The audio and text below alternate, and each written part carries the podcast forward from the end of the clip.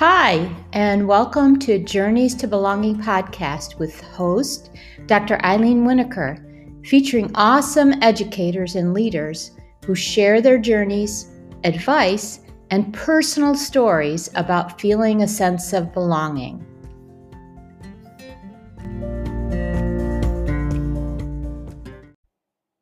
Welcome back to part two of my episode with George Couros, where we talk about his books, uh, such as Innovate Inside the Box, and other topics that are of increasing interest these days, but especially to all educators and myself.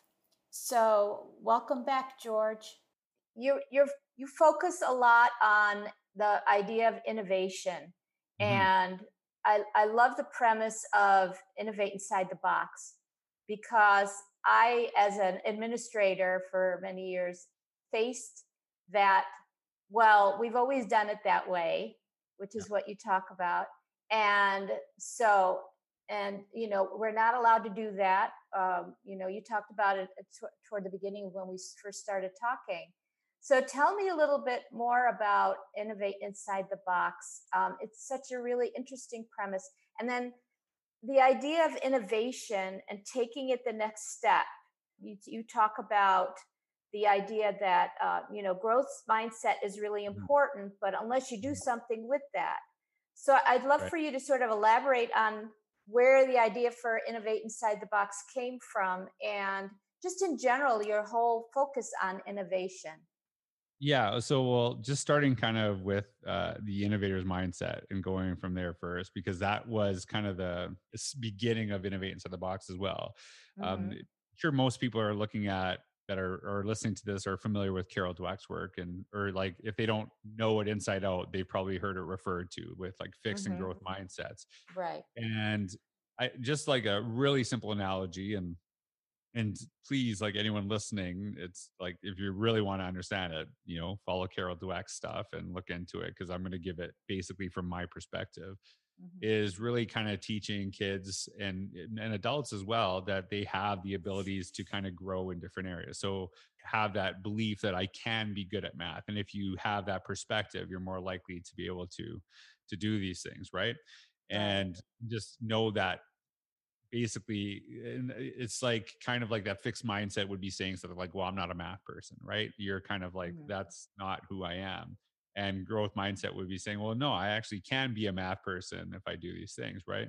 Where mm-hmm. I talk about the innovator's mindset is really, how do we actually get kids to see that they can not only be good at math, but they can actually do something with the math they learn in class, where they actually apply these ideas, they actually connect them, they actually use them to solve problems, they actually... Yeah. Um, use that to, you know, be empathetic to other people's experiences and things like that, and create something. And, you know, like if I get an idea in my head, the only way that it actually comes to fruition for me is if I actually start creating something with it. Right.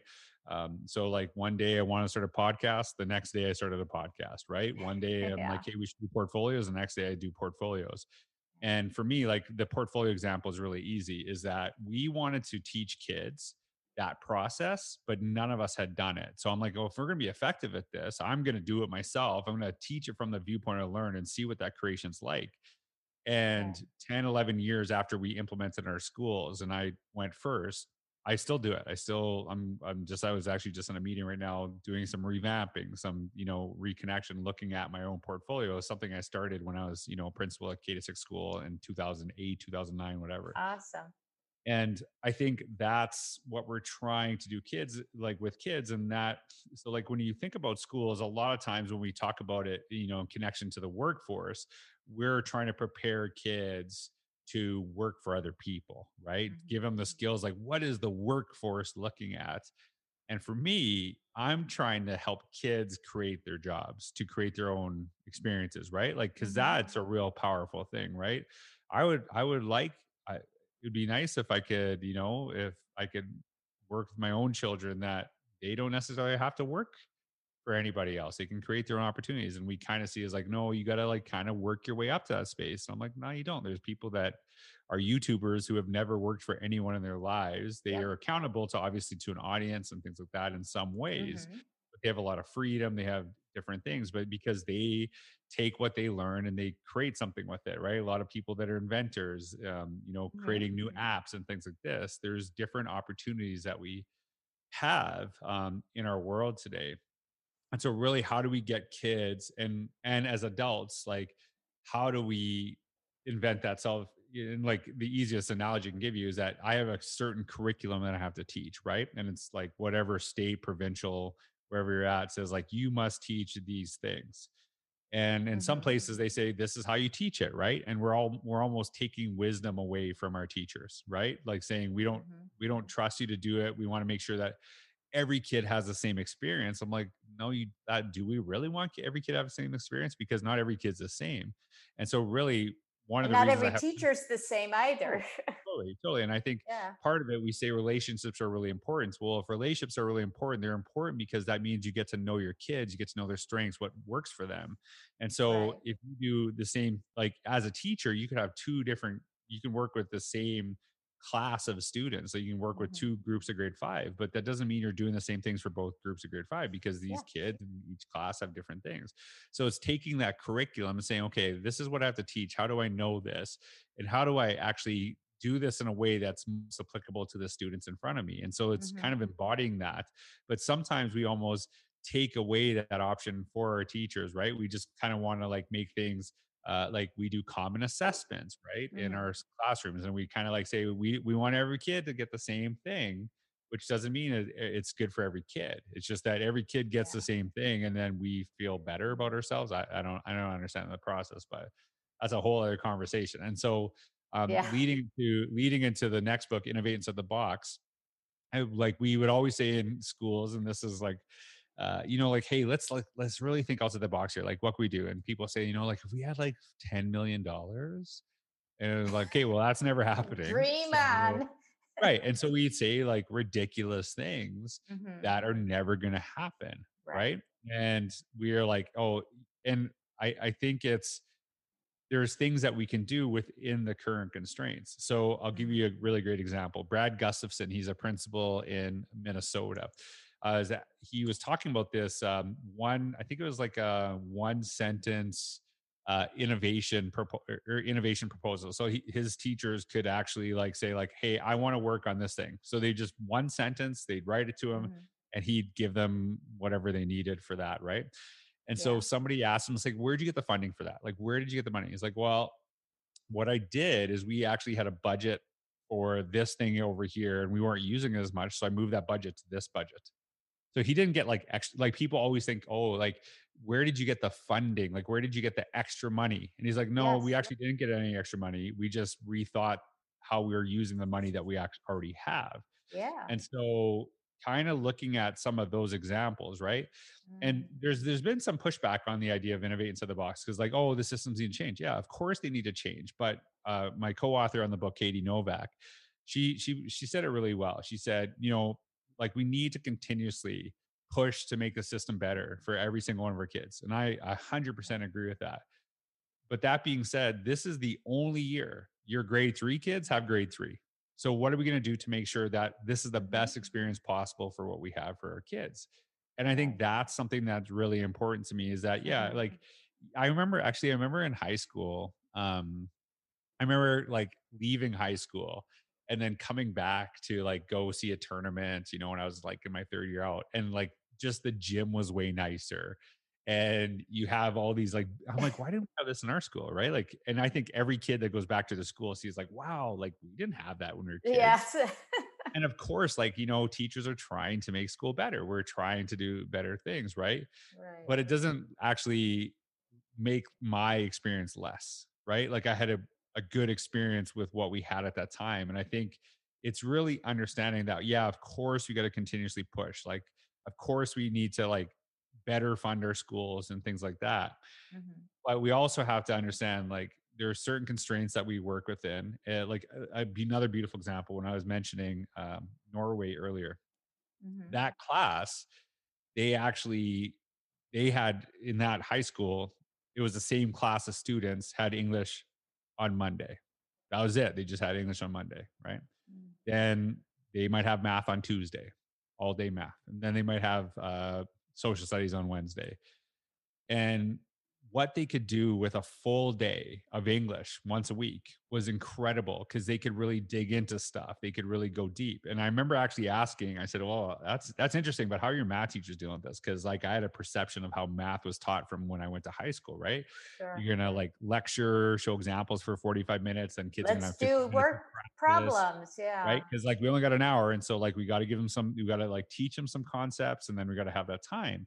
Yes. And I remember what the, the, the person I was asking, she said, well, they weren't really that excited um, when we first did it. Now they will not leave. Like they, they cannot go back to teaching an hour of math because actually teaching uh, math all day mm-hmm. to the same group of kids forces you to teach it in a different way. And now they're actually doing much more applicable problems, like more, you know, real life experiences implemented into math that they weren't able to do within an hour constraint. And so the reason I bring that up when we talk about that concept of innovate inside the box was when they looked at their standards from uh, the country of Norway, um, like they said, you must teach English X amount of minutes to your kids per year. Mm-hmm. And they said, well, they didn't say we have to teach it five days a week. They didn't have to say it had to be split up in hour things. They just said we have to teach an amount of minutes. Uh-huh. So that's it. So they right. said, like, here's the constraint that we have. Mm-hmm. How do we do this in a better way? And it's interesting because um, I've seen, I actually read an article on this yesterday that some, for safety reasons, I understand they're trying to have kids with less exposure mm-hmm. um, to other students. So instead of doing like five classes for two semesters, some of these high schools are going to like quarters, right? Or, and they're doing like two months where the kids will be in one class all morning, and then they'll be in another class ah. for the entire afternoon. So there's less like movement and mm-hmm. things like that. And what some of them are realizing is like, oh, this is actually pretty good because now I have more time. Like one of the things we always say in high school is like, like, hey, we gotta. It's harder to build relationships because we're not with our kids that long, right? So yes. why not actually change the classes so you're with the same group of kids for a longer amount of time? And so not only do they actually get to do things in a different way because they have more time with these students per day, um, but they get to know their kids better. And if you build relationships with your students, and so like COVID has actually forced some of that. Now the question, like I've also heard somebody say like, I'm not even kidding. And I was kind of disappointed. They're like, yeah, well, now we have to do these quarter things. So we're like with the same group of kids for like half a day. And I'm like, why is that a bad thing? Right? Gosh, like, and, yes. because, and I think part of it is because the reason they had an issue with it is because they struggled moving away from teaching an hour at a time. Mm-hmm. And so they're like, well, and so like you, if you're with kids for three hours and you're like, well, I'm not going to do like, it's going to suck to do the same thing I did for three hours. Yeah, it is. If you lecture kids for an hour, forty-five minutes, fifty minutes of problems, and you do that three times, yes, that's a terrible way. So the three hours should actually give you a totally different way to mm-hmm. think about how you teach in that time constraint, because it's yeah. trying to like use the old model in a new time frame, right? Mm-hmm. As opposed to saying, what does the new time frame allow us to do that we couldn't do before, where we can actually yeah. focus on the things that I hear like, hey, look, I don't have time to get through the content. Like I want to do these innovative things, but I got so much content. And so, then when they finally get the time, it's like, but I, you know, I don't I know how to use to, it. Yes. Yeah. And, I'm, and like, that was a very rare experience, that conversation I had. I was, I was actually shocked mm-hmm. um, when I heard it, but I've also heard a lot of people say like, hey, there's, there's something different we can do now. Mm-hmm. And I think that's the whole concept is that, um, we also, when you think about that notion of innovate inside the box, like you always hear, oh, like the system, the system. Well, actually we are the system. We have a lot more control than we pretend mm-hmm. we do. And so yeah, why it shouldn't have taken COVID for people to change, like, hey, maybe we could spend more time with kids. Cause I've been advocating for schools to do that for a while. Mm-hmm. And some of them only started doing it when COVID happened, right? When they were forced right. to do so. And I've been saying this to like a lot of, and this is something I've really challenged people because like leaders will say to me, you know, well, we can't get our people to move. We can't get our people to do something different. I'm like, maybe it's not your people. Maybe it's you. Maybe you're doing something mm-hmm. wrong because I can't control, I can't control their people. But what I can do is if some people don't grasp onto their ideas, what I'm going to do is say my ideas, but louder. Right. And it's like, well, no, it, is probably going to become more annoying than anything. Yeah. It's like, well, okay, this approach didn't work. Yeah. So why not take this approach, which is actually mm-hmm. really good teaching as well. So of like, hey, mm-hmm. kids didn't understand when I explained it this way. So I'm not going to explain it harder this way. I'm going to actually think of a different way for kids to understand it, which is the same thing that we should expect of our leaders, is like, don't blame people for not moving forward. Right.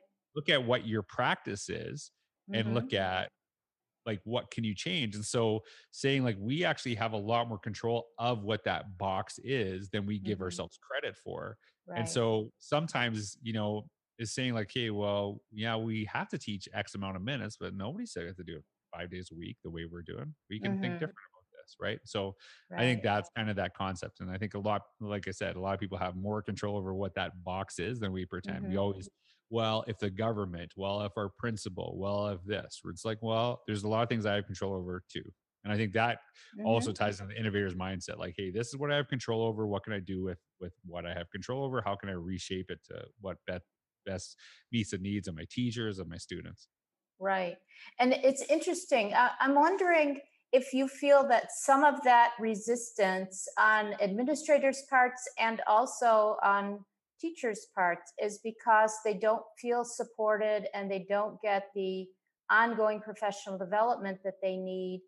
And so it's really hard for them to innovate inside the box because they don't know what the alternatives are. And it's scary in a way. It's uh, daunting. They feel like it's going to take a lot of time to make that transition.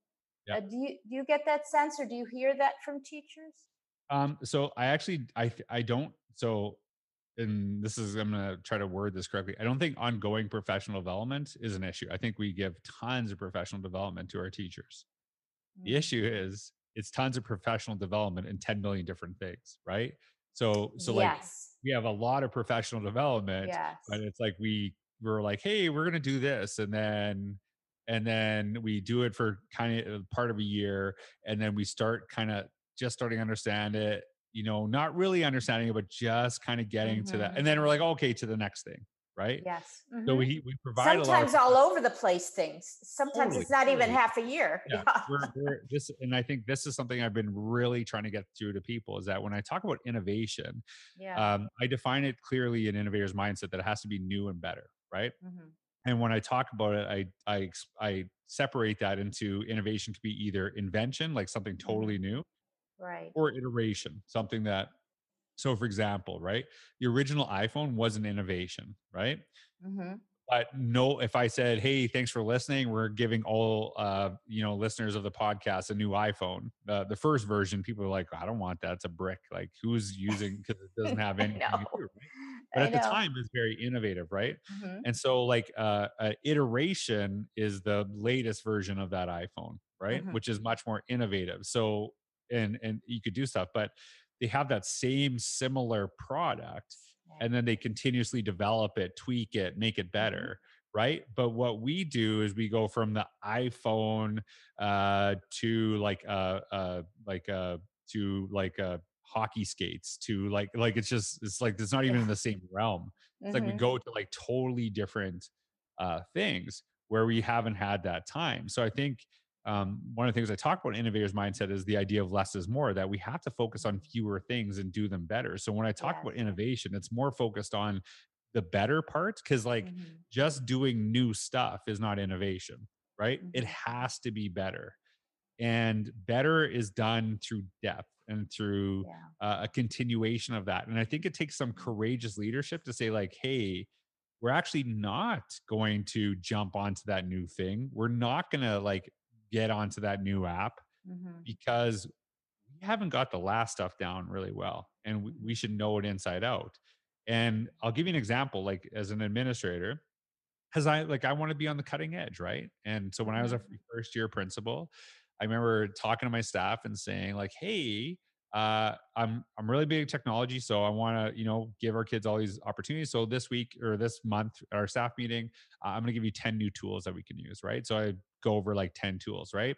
Because I want to give them as much choice as possible. So then the next month, hey, guess what? We're going to do ten new tools. I want to give you all these new ideas. Then the next month, guess what? ten new tools. Ooh. Did that all year, right? ten times, you know, so by the end of the year, they got one hundred new tools they have access. And what I found was my teachers were like, like, I hate technology. Like this guy's like, just whoa. Putting, yeah.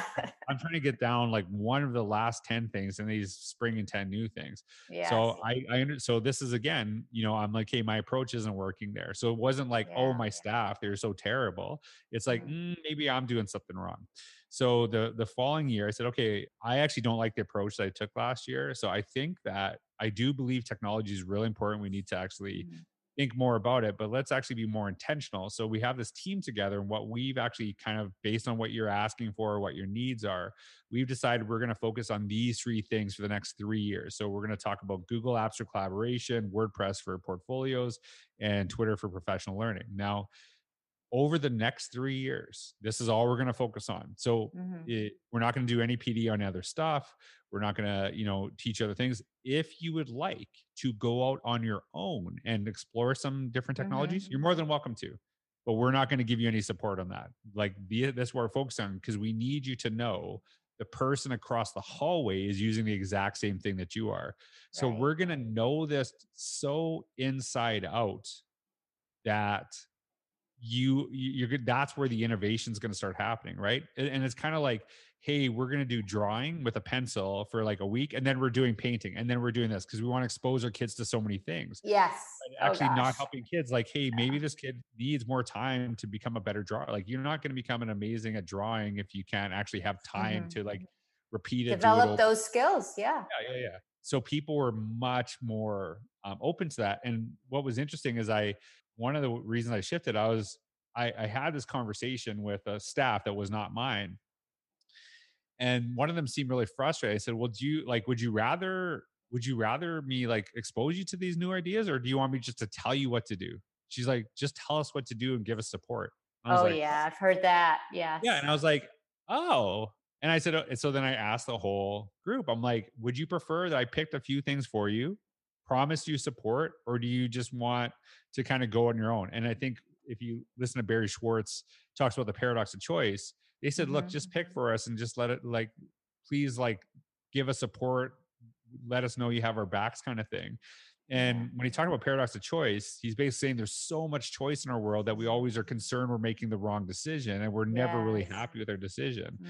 So sometimes less choice is actually more powerful and, right. and really kind of focusing on that. So like I said earlier, it's not that we don't have a ton of professional development. I think we just have uh, too many things that we focus on and mm-hmm. too many professional developments where we don't actually have time to like explore, understand, like, what does this mean for learning? We're just always going to the new thing. And it's like one of the biggest complaints in education is like, oh, this is just coming around again. And we're just, yeah, it's doing the flavor thing. Of the day. Yeah. Yeah. And then like, it's going to come back in ten years as something else repackaged mm-hmm. by somebody. So like, I, I'll be honest with you, like, I haven't really, I've been really focusing on innovation. I've been really focusing on some of the things I did ten, eleven years ago. And some people are like, oh, are you worried that you're like some of the ideas that you're doing are outdated? I'm like, no, because I know them inside out. And I'm really focused on doing them really well and understanding mm-hmm. them and, and focusing on depth. And really looking at these, how do I make these things timeless? Like, mm-hmm. I'll, I'll give you an example of this. Dale Carnegie, he wrote How to Win Friends and Influence People. Right. And I, someone suggested the book to me and I read it and there's like some old references in it, but it's such an amazing book. It's so incredible. It's a classic. Yeah. Right. And then I was like, ah, oh, like, how have I never heard of this book? You know, how come it took me this long to read it? And then I looked at when it was written. And I read it maybe like three, four years ago. It was written like in the nineteen thirties was the mm-hmm. first. And I was like, that's incredible that a book that was written literally when my dad was born mm-hmm. is now, and my dad is born, passed away, and is still relevant and still has like yeah. timeless lessons. And how do we do that in education? Like, how do we actually like, so like I own a publishing company and that's one of the things I have is like, are the ideas you're sharing going to be timeless twenty years from now? Like, can mm-hmm. I pick this book up twenty years from now? Like Innovator's Mindset is uh, coming up on six years old this year and people are picking up right now. People mm-hmm. said to me, one of the nicest compliments I got about both my books, somebody said to me, your books are pandemic proof. They still apply. And they're not like flavor of the week. And I think a lot of people are trying to jump on pandemic stuff mm-hmm. and pandemic learning that they're not connecting. Whereas I'm really trying to figure out on that timeless stuff, like the things that, you know, are going to matter years and years from now. Right. And I think that's, that's when we're, when we're looking at how we support our teachers. I like, we always say like, let's not fill their plate. Well, they don't have plates, they have platters and they're overflowing. Like they have so many things to do, but then we just mm-hmm. bombard, bombard, bombard. And you asked about administrators. And one of the things I always say to administrators is if you're making decisions for the classroom, you have to be in the classroom. Mm-hmm. And that includes superintendents. And I don't know if this is a thing where you are, Eileen, but there's a thing I call the superintendent entourage, where the superintendent comes in with like board members. They walk in, they do the little kneel down with kids. They don't mm-hmm. really know what's going on in the class because everyone's faking for ten minutes. It's a photo op. one hundred percent, one hundred percent. And so what I used to do when I worked in central office and I made a lot of decisions about the technology for teachers in their classrooms, I would actually just spend three hours in a classroom with my laptop answering emails and just being in the space. Mm-hmm. It wasn't, and I always would say to the, the teachers I was in the classroom, look, I'm not here to observe you. I'm here to observe the environment we've put you in. And so I can understand how we can like take stuff off your plate, make your life easier. Mm-hmm. And I would see like, for example, teachers standing on desks, holding up iPads, trying to catch a Wi-Fi signal. And oh, I, I would call the I T department. I'm like, hey, Wi-Fi is not good in here. This teacher is like willing to do anything to get it working, but ninety percent of our teachers are not. As soon as this happens, they'll say, I'll never use this again. Absolutely. So what we need to do is we need to make sure that it's accessible. It's mm-hmm. easy to use. Kids can get on. Like the, the login time is way easier for our teachers. Yeah. But you would have never known that if you hadn't spent time in the classroom. Right. And if I would have been there for ten, fifteen minutes, just kind of dropped in, I wouldn't have seen mm-hmm. that because they probably wouldn't even, they're like, I'm not going to try something that's not going to work in front of this guy when he's only here for a few minutes. Right. Sure. Whereas sure. from there, they're like, well, he's not leaving. So, you know, I got I got to do my job. Yeah. I gotta do what I got to do. And so mm-hmm. you, you see that in that classroom. And I remember actually calling the I T department while I'm in the teacher's classroom, the teacher looked at me going, thank you. Like, thank you, like advocate. Oh, wow. Yeah. Right?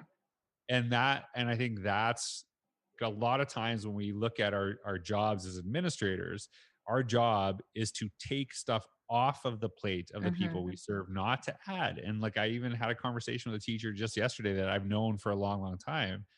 And I said, I guarantee you right now, because it's February, you probably just got through all your central office surveys, and all those surveys are there to like justify why they do what they do to get information. They might have showed up to your school and brought pizza because you'll fill it out and be nicer because you're full and things like that.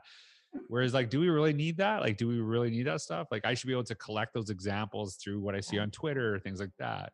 But do I need to bombard teachers with more work? Because as administrators, I'm trying to get everything off the plate of my teachers so they can just teach, right? And it's not totally possible, but trying to get it as close mm-hmm. to their vision of what they thought teaching would be when they entered the profession, because a lot of people realize when they come into education, what they see on T V and what they want to be mm-hmm. is is is about twenty percent, and the other eighty percent is paperwork.